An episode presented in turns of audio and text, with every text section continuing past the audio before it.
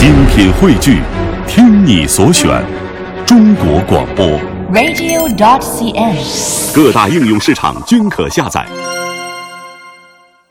好，马上进入到汽车试驾的环节。今天试驾试驾呢，仍旧是一款自主品牌的 SUV，是 GS 五。哎，大家会说 GS 五，我们都说过很多次了，这有什么可说的？今天说它的 Super 版，它叫 GS 五速博。这款车到底有什么不同呢？听我们的试驾员给大家做一个解答吧。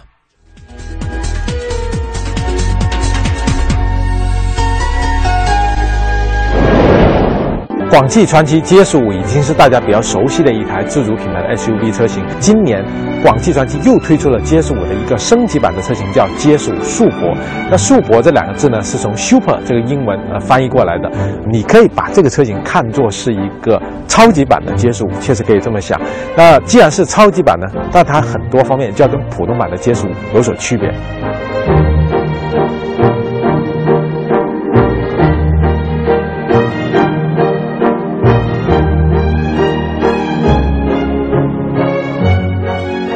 速博的中网是采用了传奇 Flying Dynamics 凌云翼的家族形象设计，横向镀铬饰条两侧类似于两个翅膀的造型，显得更加的动感。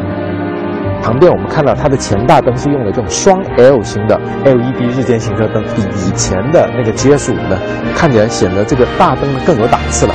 那轮圈方面呢，速博是用了一套十八寸的熏黑的运动式的轮圈，除了这个尺寸够大之外呢，这种熏黑式的设计也会让整台车看起来这种运动范儿更加足。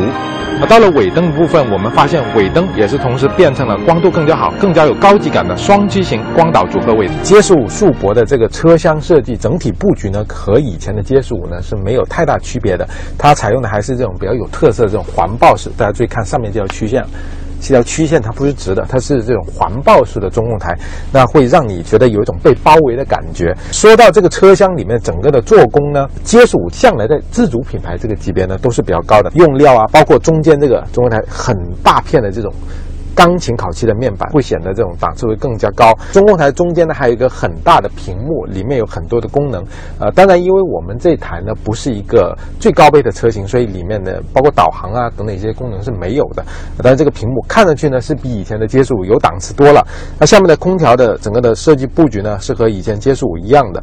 整个坐进来呢有几个要点要说一下，首先是这个座椅。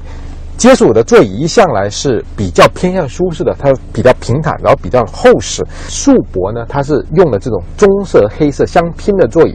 那这种双色的配色呢，是以前很多豪华车上面很喜欢用的一种配色，让这个速博的车厢呢也是增色了不少。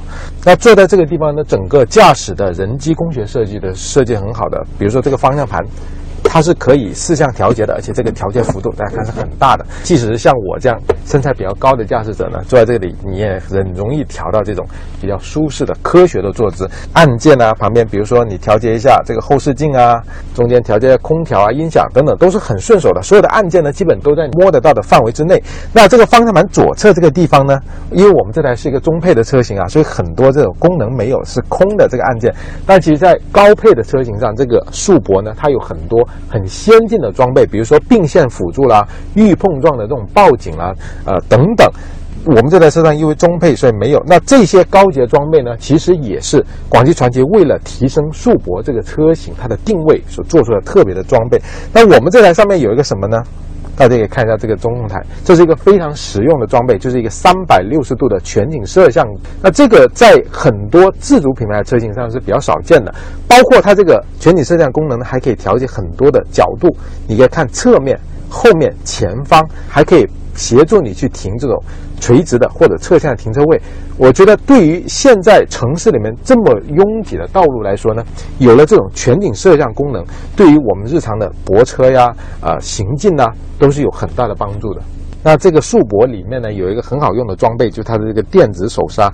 那我实际使用起来，这个电子手刹呢，它的这种解除的时候的拉扯感呢是比较小的，所以匹配的是挺好的。那它后面还有一个 A 标志的这个按钮，这个呢不是我们一般认识的那个 Auto Hold 功能，而是一个自动电子手刹功能。也就是说，你打开这个按钮呢，你每次挂入 P 档之后，它就会自动给你拉上手刹了。挂入低档之后呢，它就自动给你解除了，所以是一个很自动的、很智能的、很傻瓜的一个电子手刹。那在这个。嗯嗯嗯。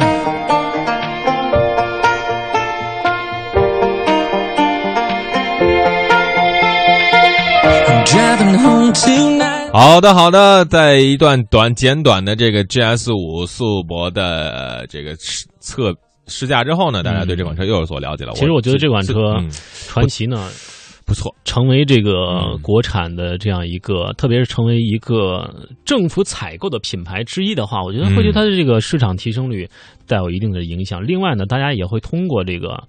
呃，很多政府机构的采购一个了解，对这款车有一个更新的认识啊。对啊，品牌就是靠大家每一个中国心的支持去信任，让时间去验证它的这个，嗯，到底是好还是坏啊。